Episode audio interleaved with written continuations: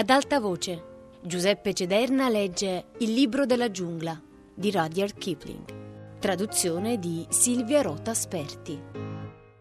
Nona puntata.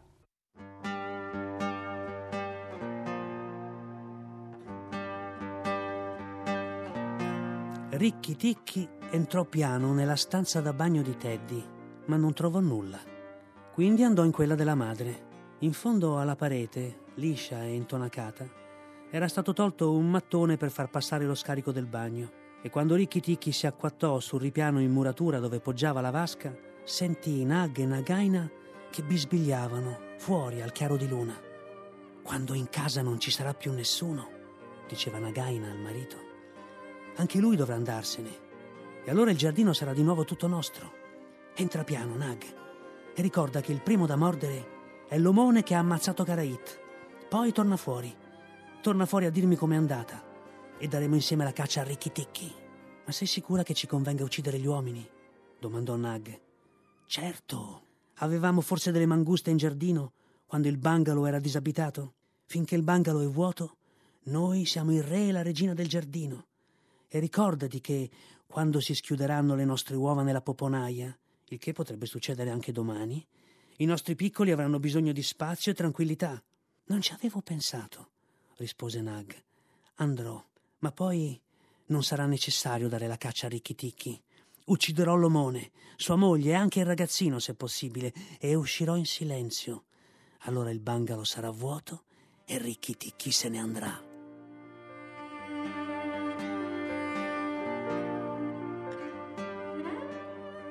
A queste parole Rikki-tikki si sentì fremere tutto di odio e di rabbia. Poi la testa di Nag fece capolino dal condotto, seguita dal suo gelido corpo di un metro e mezzo. Pur essendo furente, Rikki-tikki si spaventò molto quando vide le dimensioni del grosso cobra. Nag si attorcigliò e sollevò la testa per scrutare nell'oscurità del bagno, e Rikki-tikki vide lo scintillio dei suoi occhi.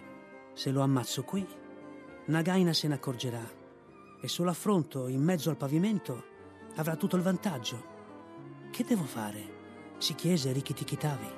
Nag oscillò avanti e indietro. Poi Rikki-tikki lo sentì bere dalla grossa brocca che serviva a riempire la vasca. «Che buona!» disse il serpente. Quando Karait è stato ucciso, l'omone aveva con sé un bastone. Può darsi che ce l'abbia ancora, ma quando verrà in bagno domattina non l'avrà di certo. Lo aspetterò qui. «Nagaina, mi senti? Aspetterò qui, al fresco, fino al mattino». Da fuori non giunse nessuna risposta, e Rikki-tikki capì che Nagaina se n'era andata. Nag si aggiambellò spira dopo spira sul fondo panciuto della brocca, e Rikki-tikki rimase immobile come un sasso. Dopo un'ora cominciò a muoversi molto lentamente verso la brocca. Nag dormiva, e Rikki-tikki studiò il suo dorso possente in cerca del punto migliore dove morderlo. «Se non gli spezzo la schiena al primo colpo, potrà ancora combattere, e se combatterà, me la vedrò brutta». Esaminò il collo robusto sotto il cappuccio, ma era un punto troppo difficile, e un morso vicino alla coda avrebbe solo fatto inferocire Nag. «Devo puntare alla testa, alla testa sopra il cappuccio, e una volta afferrata, bisogna che non lasci più la presa».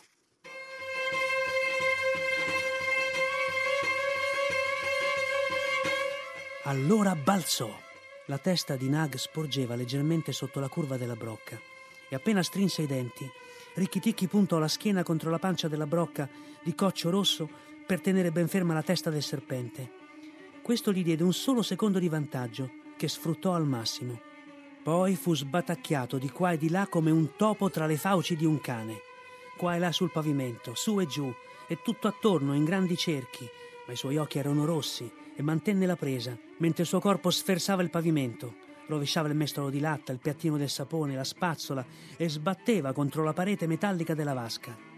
Intanto stringeva sempre di più le mascelle, poiché ormai era certo che sarebbe stato sbatacchiato fino alla morte, e per l'onore della sua famiglia preferiva essere trovato con i denti stretti sulla preda. Aveva le vertigini e si sentiva ormai a pezzi, quando qualcosa esplose con il fragore di un tuono proprio dietro di lui. Un soffio caldo gli fece perdere i sensi, e una vampata rossa gli bruciacchiò il pelo. L'omone era stato svegliato dal fracasso e aveva scaricato entrambe le canne del suo fucile addosso a Nag, proprio sotto il cappuccio. Rikki-tikki non mollò la presa e tenne gli occhi chiusi perché ormai credeva di essere morto, ma la testa del serpente non si muoveva più. L'omone lo raccolse e disse: «È ancora la mangusta, Alice! Questa volta la bestiolina ha salvato la nostra vita!» Poi la madre di Teddy entrò, pallida in volto, e vide ciò che restava di Nag. Rikki-tikki si trascinò nella camera di Teddy e passò il resto della notte a scuotersi con cautela ogni parte del corpo, per vedere se non fosse davvero ridotto in mille pezzi come immaginava. Quando fece giorno si sentiva molto indolenzito, ma soddisfatto di sé. Ora dovrò fare i conti con Nagaina, e sarà peggio di cinque Nag messi insieme, e chissà quando si schiuderanno le uova di cui parlava. Santo cielo, bisogna che vada a parlare con Darzee.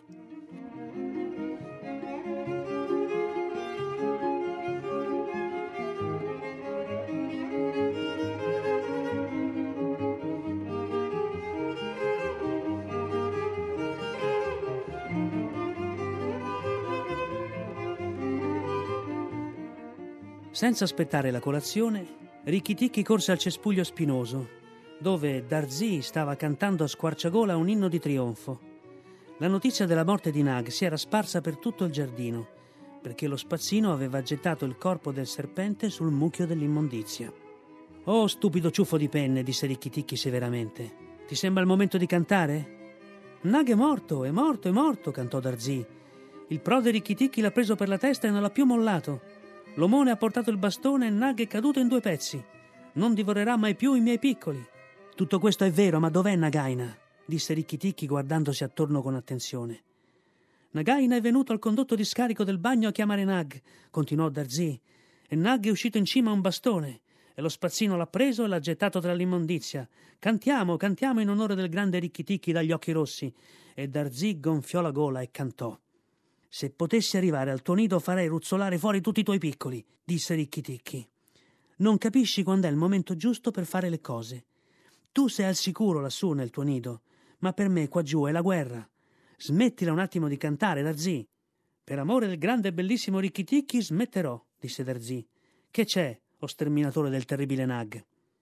«Dov'è Nagaina? Te lo chiedo per la terza volta». «Sulla concimaia, vicino alle stalle, che piange per Nag.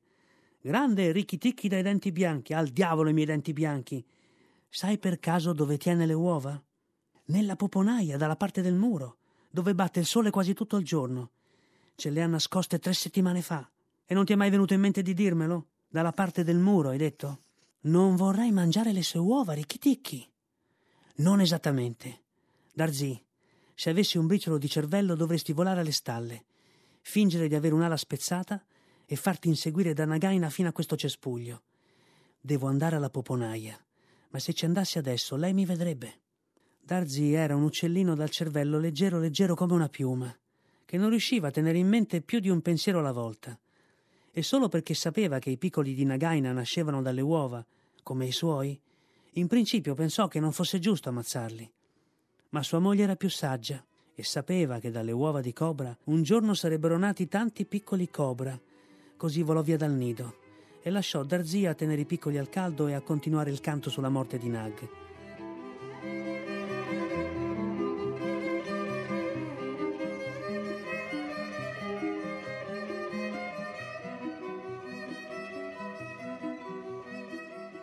Per certi aspetti Darzee somigliava molto a un uomo.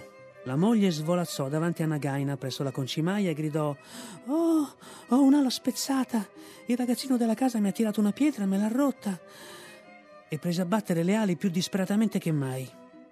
Nagaina alzò la testa e sibilò: «Tu hai avvertito Rikki-tikki quando volevo ammazzarlo. Hai scelto il posto sbagliato dove venire a zoppicare». E si mosse verso la moglie di Darzee, strisciando nella polvere. «Il ragazzino me l'ha rotta con una pietra», strillò la moglie di Darzee. «Beh, se può esserti di consolazione, sappi che quando sarai morta aggiusterò i conti col ragazzino. Mio marito giace sulla concimaia da stamattina, ma entro sera il ragazzino della casa giacerà immobile come una pietra. A che serve scappare? Ti acchiapperò senz'altro. Guardami, scioccherella». La moglie di Darzee sapeva bene che non doveva farlo, perché un uccello che guarda un serpente negli occhi si spaventa a tal punto da non riuscire più a muoversi. Così continuò a svolazzare, senza alzarsi da terra, pigolando tristemente, e Nagaina strisciò più in fretta. Rikki-tikki le sentì salire lungo il sentiero delle stalle e corse in fondo alla poponaia vicino al muro. Là, tra gli scarti tiepidi sopra i meloni e ben nascoste, trovò venticinque uova grandi pressappoco quante quelle di un pollastrello, ma con una pellicola biancastra al posto del guscio.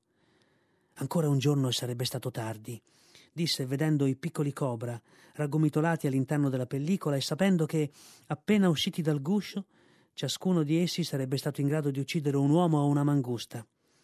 Morsicò la punta delle uova più in fretta che poté, facendo attenzione a schiacciare i piccoli cobra, e rivoltò la concimaia più volte per accertarsi di non averne dimenticato nessuno. Alla fine restavano solo tre uova, e Rikki-tikki cominciò a ridacchiare tra sé quando sentì la moglie di Darzee che gridava: «Rikki-tikki, ho condotto Nagaina verso la casa, è entrato nella veranda e... Vieni subito, vieni subito! Ha intenzione di uccidere!»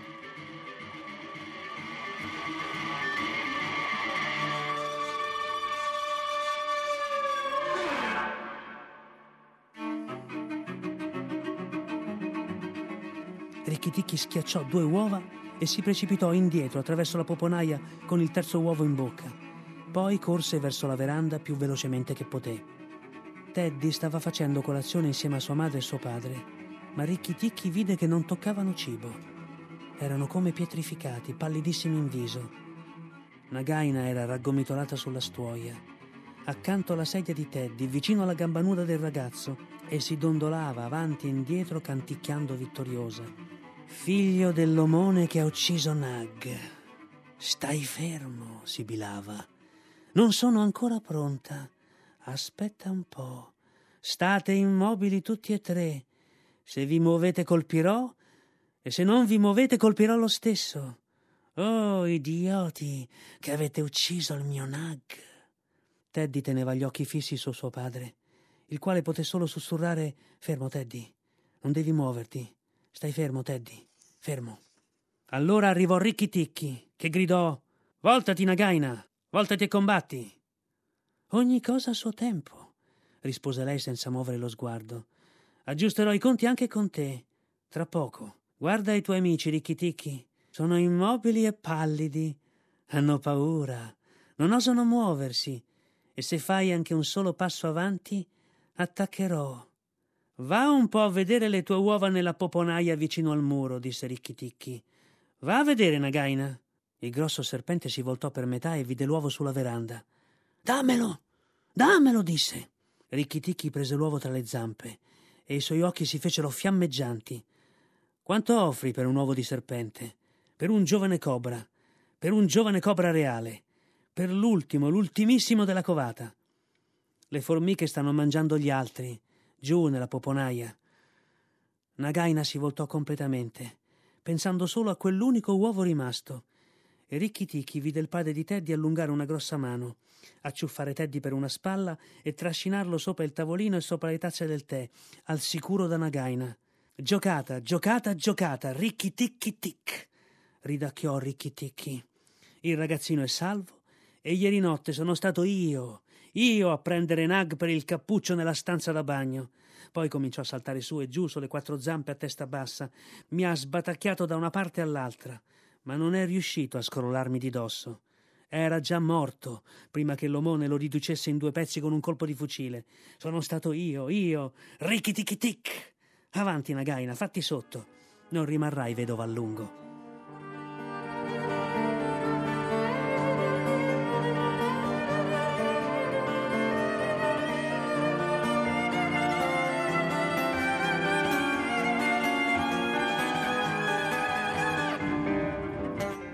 Nagaina vide che ormai aveva perso l'occasione di uccidere Teddy e guardò l'uovo tra le zampe di Rikki-tikki. «Dammi l'uovo, Rikki-tikki, dammi il mio ultimo uovo e me ne andrò per non tornare mai più», disse abbassando il cappuccio.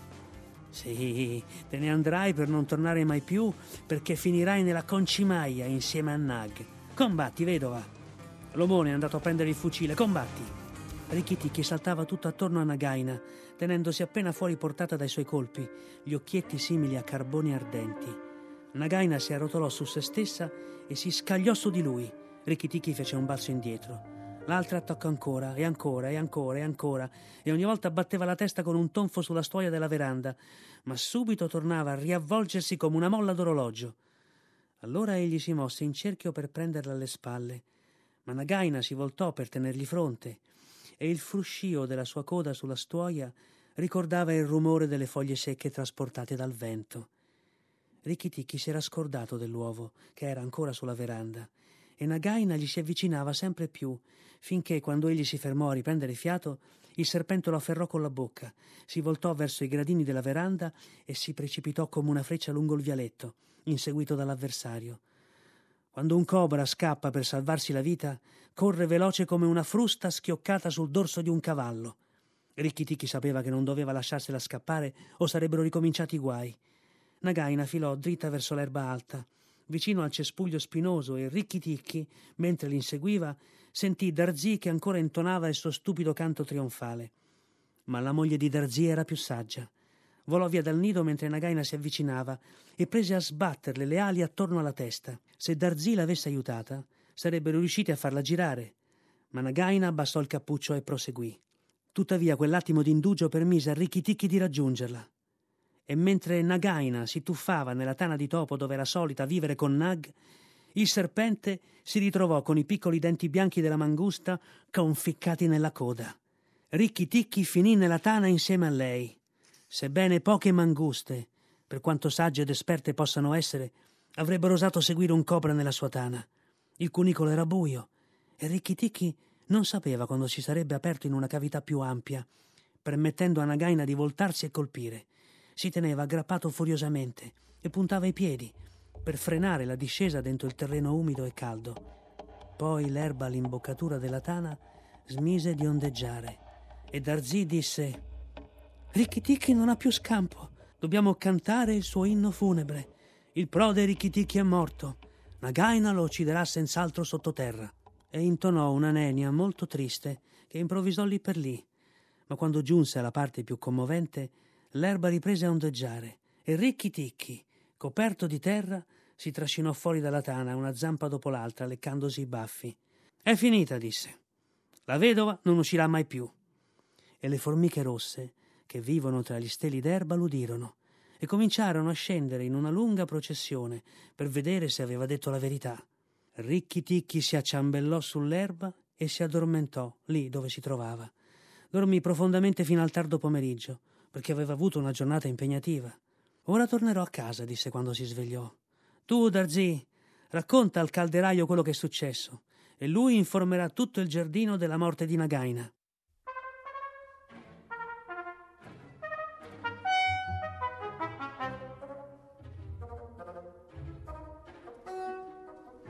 Il calderaio è un uccello il cui verso ricorda il rumore di un martelletto contro una pignatta di rame. E il motivo di tale verso è che egli è il banditore pubblico di ogni giardino indiano e riferisce tutte le novità a chi le vuole sentire. Quando Rikki-tikki si incamminò per il vialetto, udì le suonote di «Attenti!», simili a un piccolo gong che suonasse l'ora del pranzo, e poi il regolare «Ding dong toc, Nag è morto! Ding dong, Nagaina è morta! Ding dong toc!». A questa notizia tutti gli uccelli del giardino si misero a cantare e tutte le rane a gracidare, perché Nag e Nagaina si nutrivano sia di uccellini sia di rane. Quando Rikki-tikki arrivò a casa, Teddy, suo padre e sua madre, ancora pallidissima essendo svenuta, gli vennero incontro e quasi gli piansero addosso. E quella sera egli mangiò a sazietà tutto quello che gli diedero e si addormentò sulla spalla di Teddy, dove la madre del ragazzino lo trovò quando venne a dare un'occhiata a notte fonda. «Ha salvato la nostra vita e quella di Teddy», disse la donna al marito. «Pensa, ci ha salvato la vita».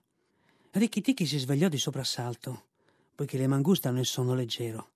«Oh, è lei! Di che si preoccupa ancora? Tutti i cobra sono morti. E anche se non lo fossero, ci sono qua io!»